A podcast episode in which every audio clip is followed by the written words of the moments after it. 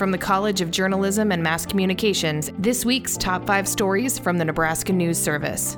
This is NNS 5. For Nebraska News Service, I'm Victoria Norgard, and this is NNS 5. There is a growing concern from Mead, Nebraska residents about the ethanol plant within the city. Jody Weibel lives less than one mile away from the plant and says the situation raises legitimate health concerns. Weibel and other community members contacted the Nebraska Game and Parks Commission, the Environmental Protection Agency, and the governor. But she says no one replied until an article was published by The Guardian. WOWT Omaha first reported on the smells about a year ago, while The Guardian's post was not made until January of this year. State senators are considering a bill that would create an anonymous reporting system to report potential threats, assaults, and mental health concerns in all Nebraska schools. Senator Matt Williams of Gothenburg introduced LB 322 that would require Nebraska schools to have trained crisis management teams staffed 24 hours, 7 days a week. Nebraska performers have been affected by the pandemic. With no large gatherings, Tom Adelman of the Midland Band and Dixie Longate from Dixie Longate's Tupperware Party keep audiences involved in shows by live streaming performances.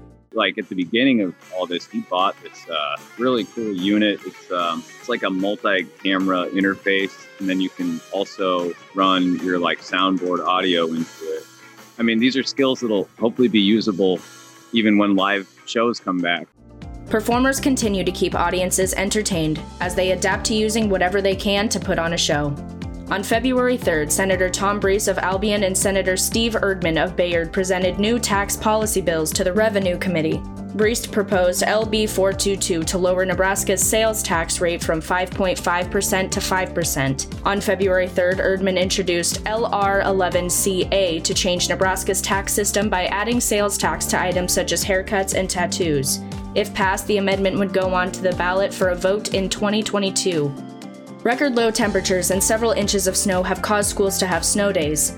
Nebraska school districts craft distinct approaches to snow days. Some schools have remote learning days while others opt for cancellations. Lincoln Lutheran Superintendent Scott Ernstmeyer met with teachers before inclement weather approached to prepare for remote learning day. We uh, actually started having some conversations the Friday or Saturday before, and when the forecast maintained its consistency Sunday morning. There were several of us that kind of shared some thoughts, and then we emailed teachers probably before one o'clock that day just to say this is a possibility. Get up to school today and grab stuff just in case. Technology, access to computers, reliable internet, and online resources are the key issue when districts decide whether inclement weather means a snow day or a remote learning day. For Nebraska News Service, NNS 5, I'm Victoria Norgard. Nebraska News Service.